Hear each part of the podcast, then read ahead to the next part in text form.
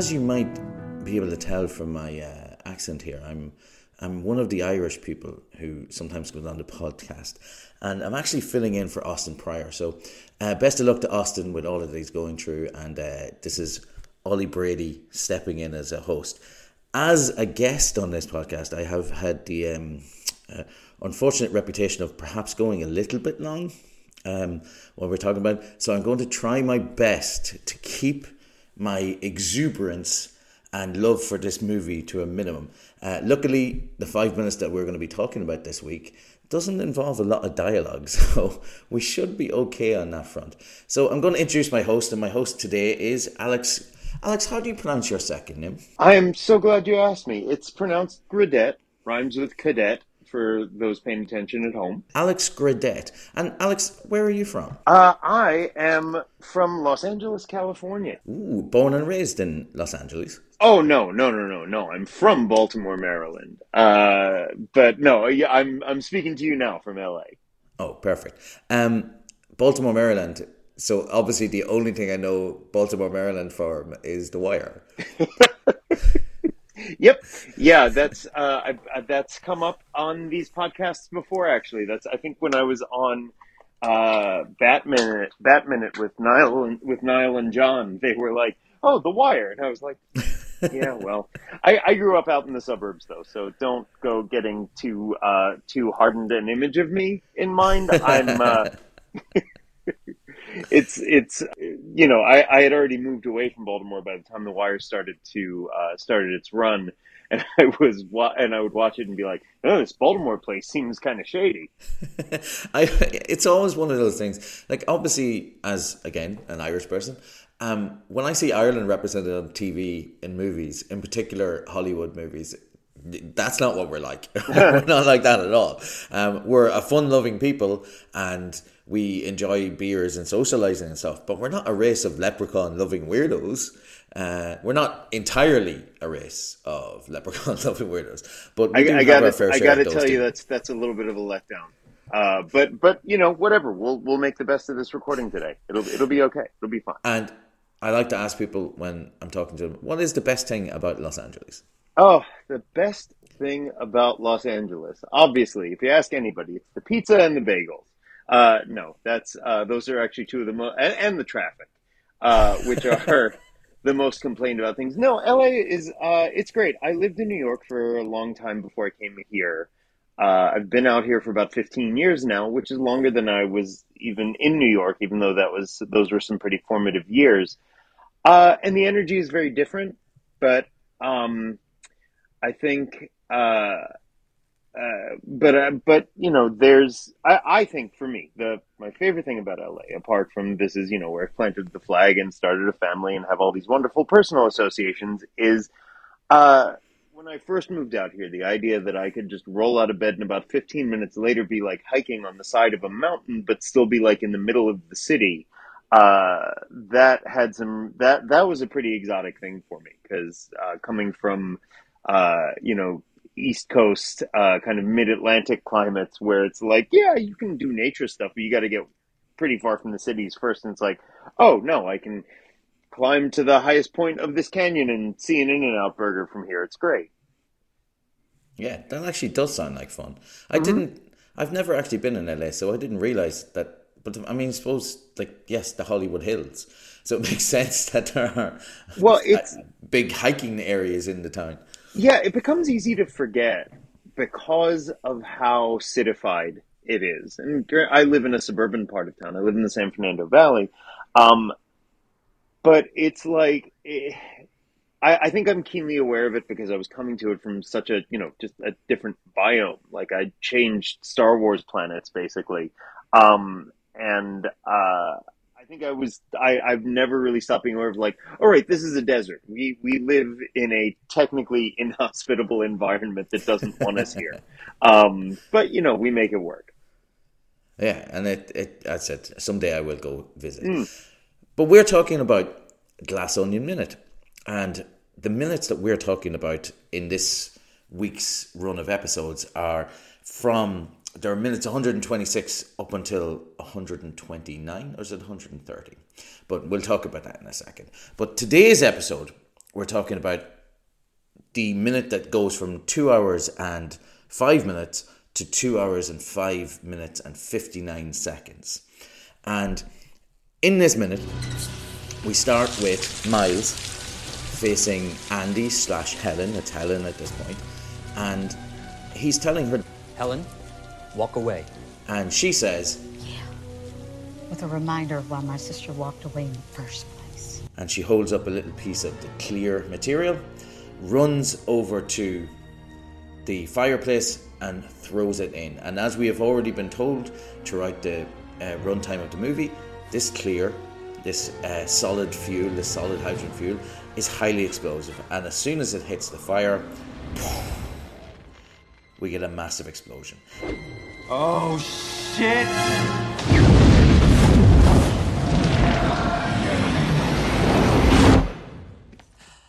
Hindenburg. And that's pretty much the entirety of the minute. There's very little excess dialogue, and there's no other real performances apart from a small part from Kathryn Hahn, who gets the last line of the piece, which we'll talk about in a couple of moments. Um, how did you find this minute, Alex? it's a great minute. Um, it is obviously it's a pivotal one, and we're coming out of you know this sort of uh, uh, burgeoning revolt against Miles that uh, that Helen has begun to lead with you know uh, with all of Miles's devoted disruptors, you know, smashing all of his glass sculptures, uh, and being sort of fine with that catharsis until I'm sorry, I'm backtracking into someone else's minute, but I think it, but you know, it's how we got here. Yeah. Um, and I loved from the minute I saw this movie, I love that you've got, you know, the, the disruptors are all very sort of, all, you know, all very just different facets of bourgeoisie, basically. And I always loved that, um, it's like they endorsed Helen's uh, protest, uh, a black woman's protest against an oligarch, and even joined in a little bit until it got a little too intense for them and she started lighting fires, and then everybody hits the brakes. And I think, you know, this is this movie is not shy about its politics or about being a reflection of very contemporary things. It is the most pandemic snapshot I've seen.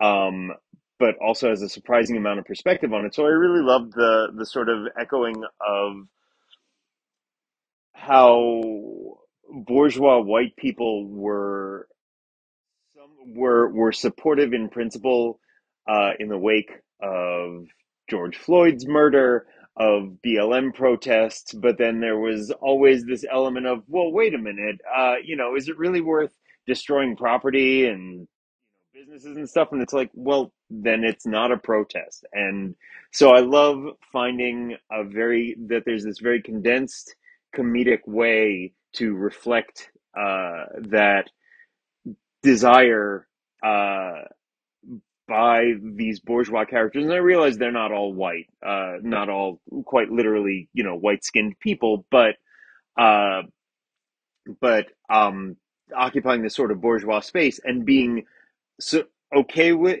okay with a protest, supporting a protest, and then immediately pumping the brakes the second there's any chance it might go beyond what they're comfortable with. And I really love um, Miles, you know, shutting her down when she when she starts a fire, you know, shouting like enough at her because um, he's been indulging this little tantrum, which is what he calls it, a few minutes from now. Uh, and even kind of joining in just to show how little an impact it makes. But now it's like, okay, you've made your point, now what? But what's so exciting about that is Helen has not made her point yet, but Miles is dumb and and only thinks that she has that all that there is is breaking stuff and then that's it. Cuz all he sees in this room is his stuff. Um but yeah, no. So I think it's true. I I love watching that pick up, and I also love Helen having used that form of protest not just for catharsis, but to really set up from the minute Blanc handed her the the bit of Klear, like she she knew what she was doing. She this is this is all very well mapped out in her in her mind because it turns out she's a very good planner when she's been drinking, um, which is a really fun gag, uh, a running gag through the movie. The idea that um, uh, she tries to stick to sobriety, but the minute she gets drunk, she's a genius, which is which is always fun in any iteration. It sounds like something. The way you're describing it sounds like something that you would see on like a Rick and Morty episode, but it's way better written than that. Yeah, I mean, well, there's, I mean, just a quick sidebar. sidebar I love Rian Johnson. I think he's it, it, it, not only does he play to my tastes so much that it's almost like every time he announces a new project, you would think he pitched it to me first to make sure I'm cool with it. uh, it's it's like uh, like like so so I enjoy that alignment. I understand he's not everybody's cup of tea. I don't really agree with the reasons why people have singled him out for for disdain. But I think that yeah, there's there's a one of the things he does really well. Like you you said that perfectly. Like the idea of yes, you can very easily picture Rick needing to get a certain amount of drunk or high to be able to do some incredibly complicated thing, and that's that's kind of a fun lowbrow joke. But I love that Rian Johnson has the sense of humor to lasso in that lowbrowness, but he has the skill to turn it into to to to give it some dignity and some purpose and some point. Um, which I think to me just contributes to the fun that there's this very highbrow, lowbrow uh, tension going on the whole time. Yeah, and just to to pick up on something you had said earlier about uh, this being similar to the Black Lives Matter movement and how people were supporting it at the beginning, and then as soon as they realized that it, you know a certain amount of impact had to be made in order to start the waves that would become a bigger impact. Um, and then you suddenly had people balking at the idea of it. was like, oh well, you know, I did I didn't think you were actually going to do what you said. If we look at the actual scene that we're looking at here, Andy um, takes the Klear and throws it towards the fire. And it's Kathryn Hahn's character who responds, and she has the last line in this little minute. It comes about 10 seconds before the end of the minute, but she's like, Hindenburg. Because they had been warned that the, the solid hydrogen would go up just like the Hindenburg. And she, Claire, represents the politicians, because that's what she is, who had been warned about all of the problems that were coming down the pipe, went out and, you know, on the face of it, supported and are there for the minorities, but you know, we're doing it as lip service. As soon as push came to shove, they kind of rolled back on it. And it was nice that she was the one who was realizing what the comeuppance that was about to come were. So when the fire goes off, it's her that realizes we're about to get a big explosion here. And that's how the minute ends is with everything starting to catch fire.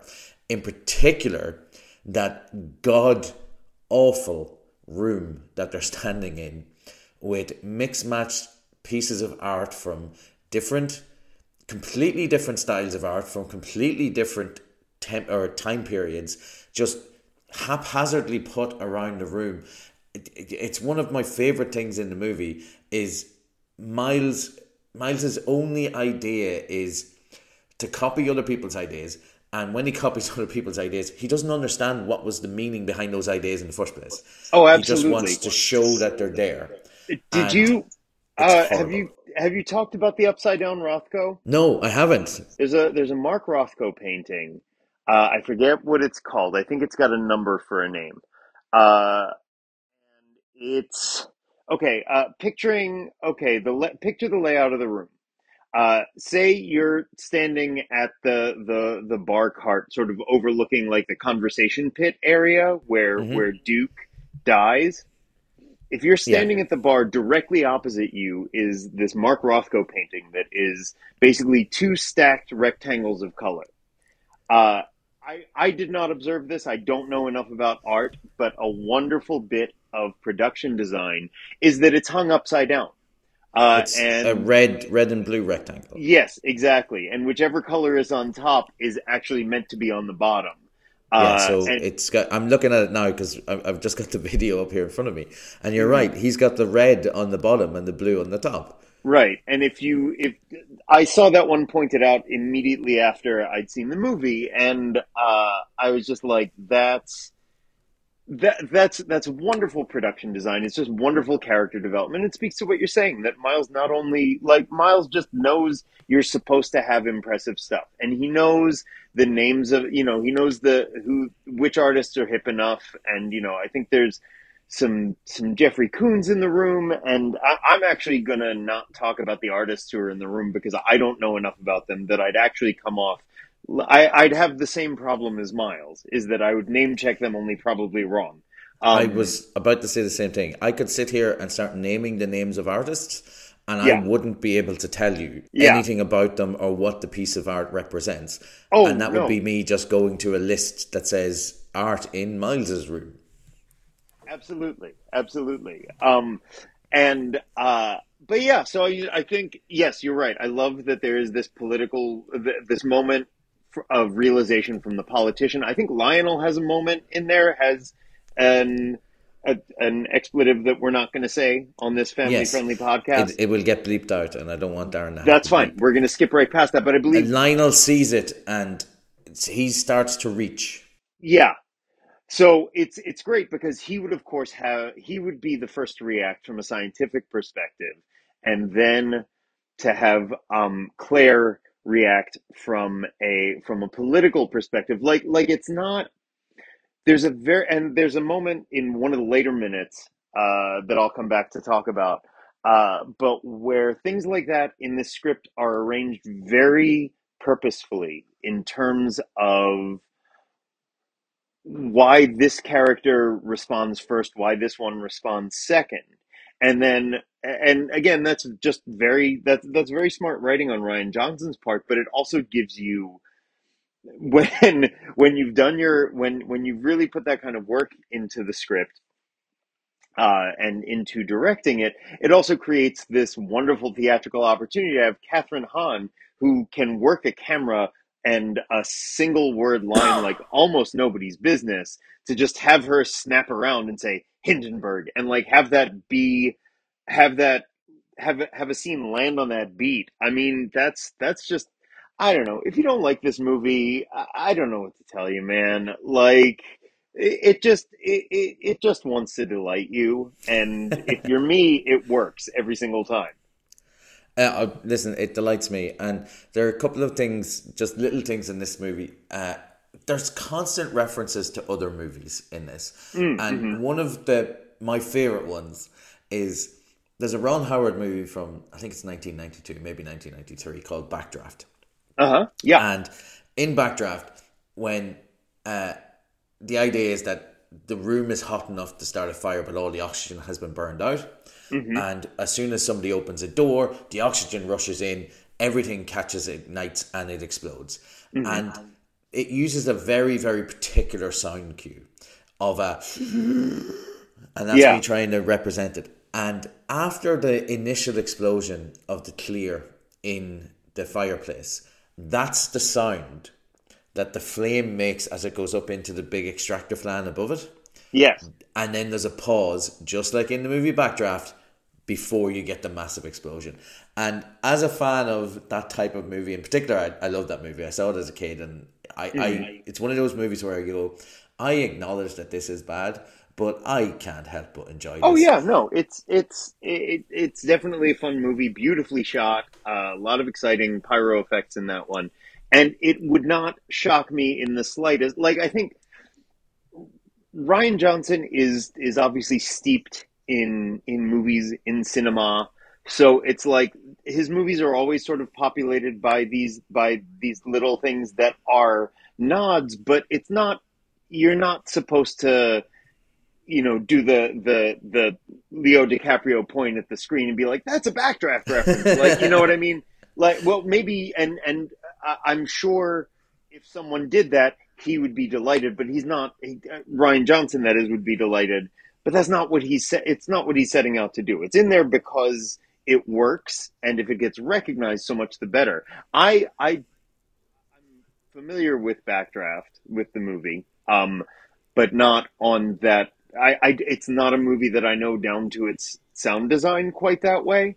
Uh, but what I had noticed uh, in rewatching this minute, I love it because you know Helen holds up the Klear, and then there's just these shots uh, around. You know, they're sort of Miles' literal POV, just what he's thinking of. You know, Mhm. as we look around the room, that there's you know the fire, the artwork, the this, the that, and then you've got this sound effect from the overhead fan, which plays like a gasp. That's the one. It's That's just- the sound but- from yeah. Backdraft. And it's just, but it's such. So even if you don't get that, that's a reference to Backdraft and what that's going to do in terms of how this fire is going to is going to come is going to explode.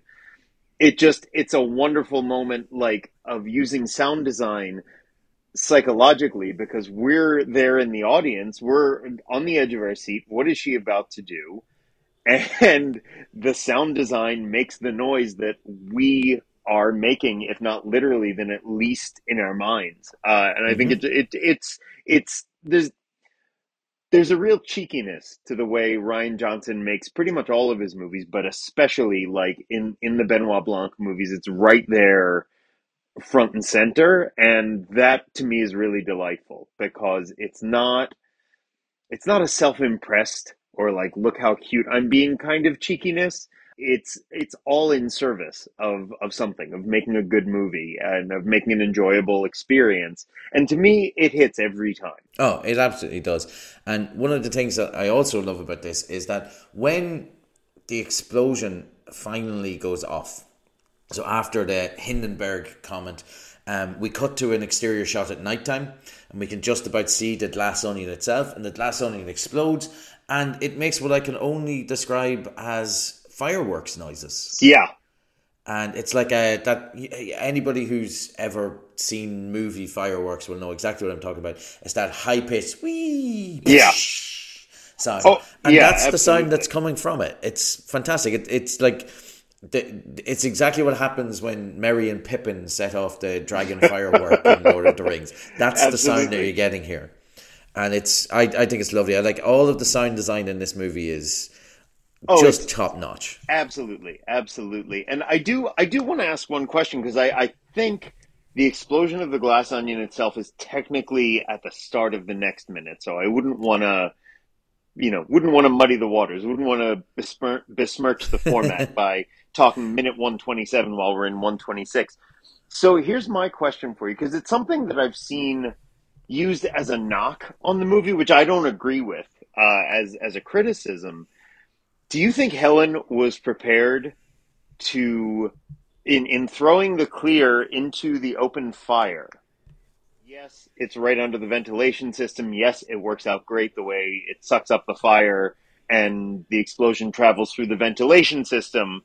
But like was she prepared to kill herself and everybody in that room? I don't know if she was prepared for it, but she's looking for vengeance for her sister. And it turns out that the vengeance she gets in the end is better. Yes. But Absolutely. I, I think if it had have resulted in everybody in that room getting wiped out, because she knows that everybody in that room at this point had a hand in the Yeah. murder of her beloved sister. And even though they were estranged, she clearly, obviously cares about or cared Oh, deeply course. about Andy. So, yeah, I think it might not have been her plan. She might have been just going, you know, well, F you. I'm going Yeah. to just make a big statement here. But I think if it had have come down to it that everybody in that room got wiped out, I, including herself, I think she would have taken that as a win. I I think so too, and I think there are a lot of people who were sort of eager to criticize this movie who were like, "Well, wait a minute, why would she? You know, obviously she would, you know, would just kill her and everybody in the room, blah blah blah." And I'm just like, "Well, okay, so a couple of ways of looking at that. I agree with you that she was she was in such a vengeful minded place that she does not care about or for anybody in the room particularly, uh, and everybody in that room who with whom." Helen has had an interaction in the guise of Andy when given the opportunity to do something decent, they didn't. Um, you know, she she she forms a little bit of a bond with whiskey, but then next thing you know, whiskey is trying to kill her with a harpoon gun. So it's like she there's no love lost between Helen and anybody in this room. And they've all just had the opportunity to show that they're decent people and support, you know, testify to the truth of Miles burning the napkin, Miles, you know, having mm-hmm. killed Andy, all of this stuff. But they are they're too busy trying to stay in his favor to get something from him. So she there's no love lost with her. And I'm sure if she had collaterally flame broiled everyone in that room, I don't I think you're right. I don't think she would have cared. I think the other thing to keep in mind that that gets easily forgotten, she's drunk. That's true. I mean, she's not she she has that kind of drunkard's courage and coordination and luck where your feet can slip on the ice 15 times, but you still manage to land standing up. Uh, you know, it's it it. Long story short, to people who would try and use that as as a way of sort of taking a you know finding uh, the cracks, finding flaws, fi- finding flaws with this movie or reason to dislike it or disengage from it or whatever. I'm just like, yeah, but why? And you're going to disengage from this movie at, at minute 126. Like it's like I was with it so far, but then you know her her destructive, vengeful plan wasn't perfectly thought out. Uh, so I'm out.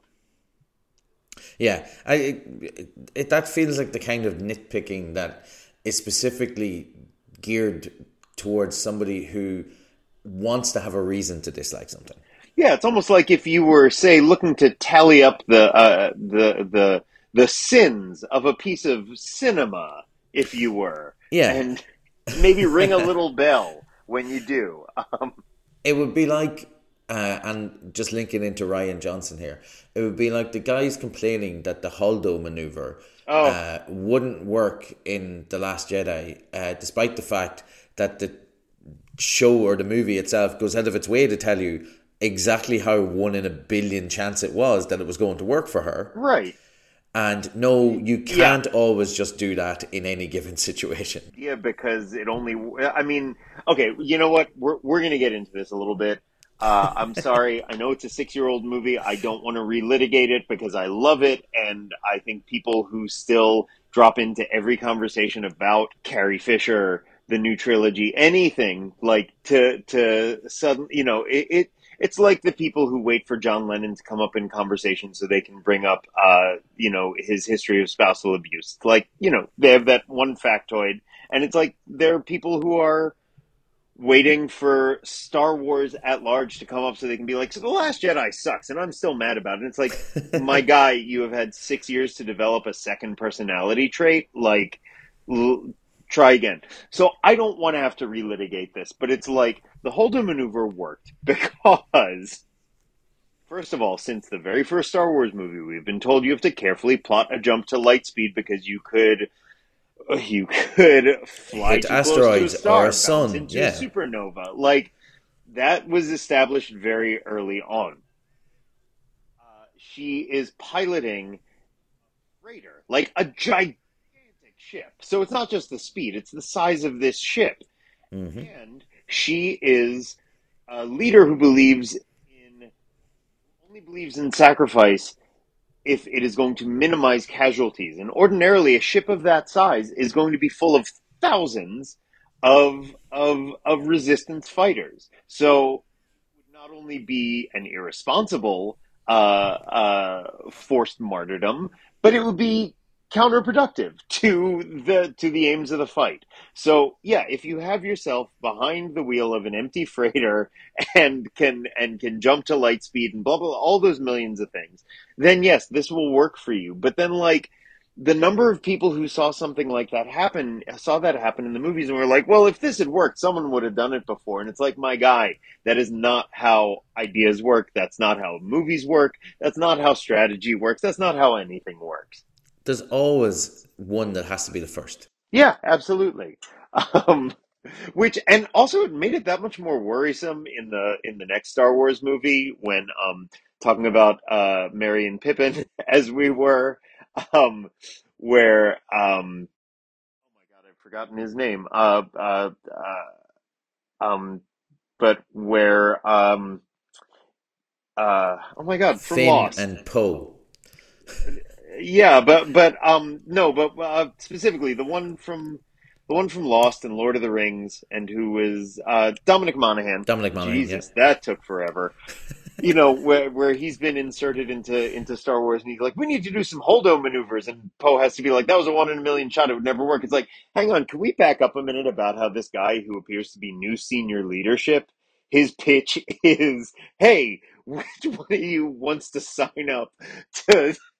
to die horribly and maybe ineffectually. Let's go. Yeah, Uh, you know, the, but the the crazy thing about that is, I have legitimately come across guys who will try and defend Rise of Skywalker, and I genuinely think it's the worst movie that Star Wars have ever made. Um, I would watch Solo ahead of it uh, any day of the week, um, but they they're defending this this thing. Because oh it's got all of these little touches and all these little things. And it's stuff like that that they think is like witty and Right, interesting that's what- dialogue. And, and look at how they fixed what Rian Johnson had done.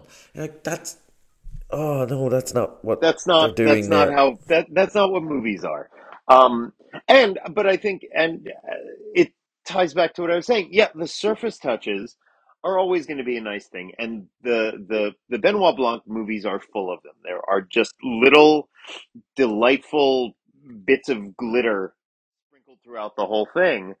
Uh, but like I said, like you have a moment of uh, Kathryn Hahn, you know, turning one word like Hindenburg into this this beautiful dramatic moment, and that's built on a basis of which characters it makes sense to behave in a certain way. Which you know, what how do how do we get here? Like that's that's not just hey, this will be a fun thing to have happen.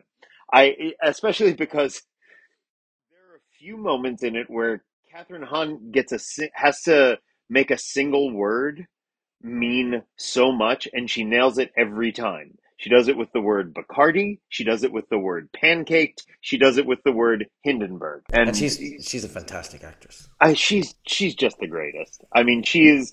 When I do want to say that, like, I loved Knives Out so much, and still do. I think it and and Glass Onion are a perfect pair.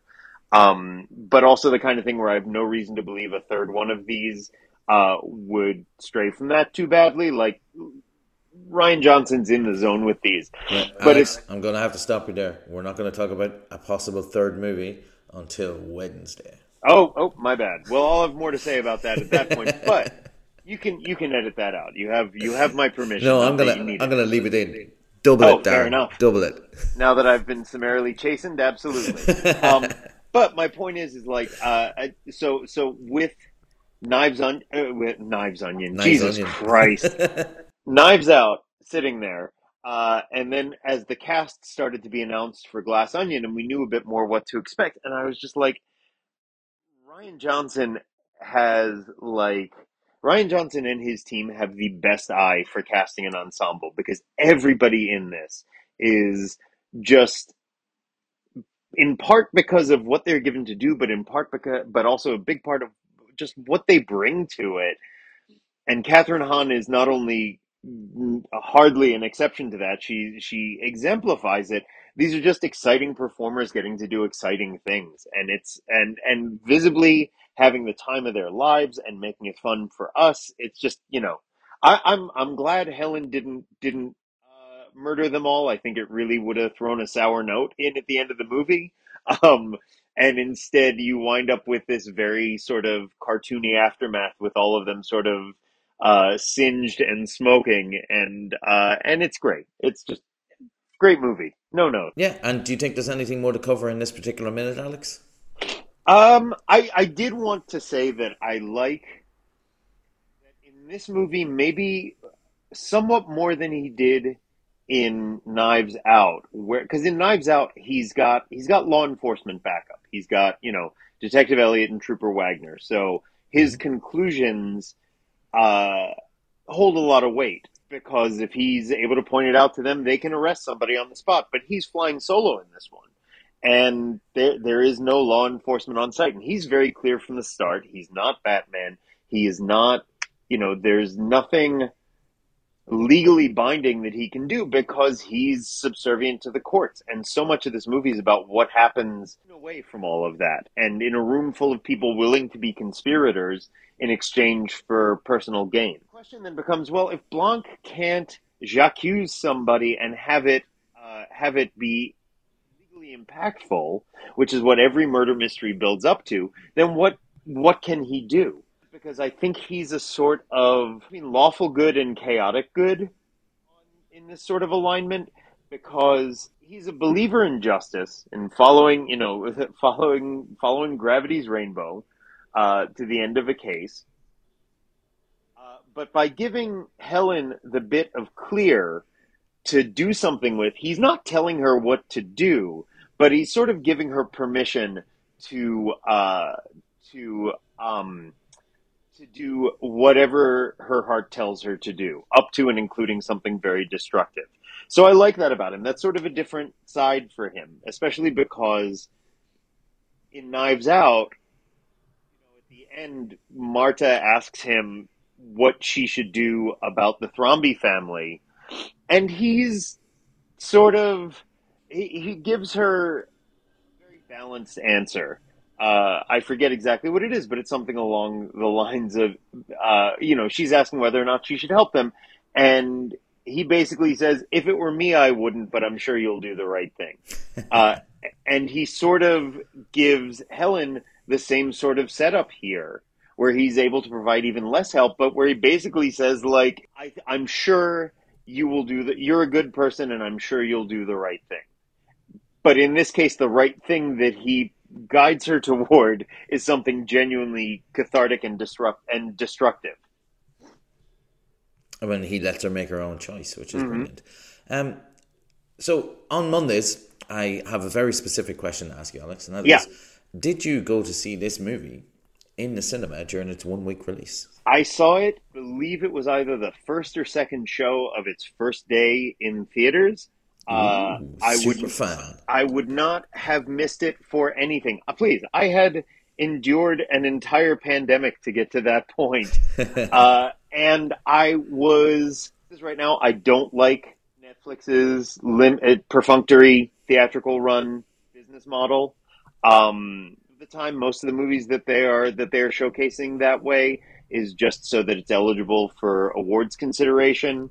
Uh, for example, uh, I believe The Killer, uh, went, the, the David Fincher movie, week. is doing its is doing its um, limited theatrical run right now, uh, and um, and I think that's fine.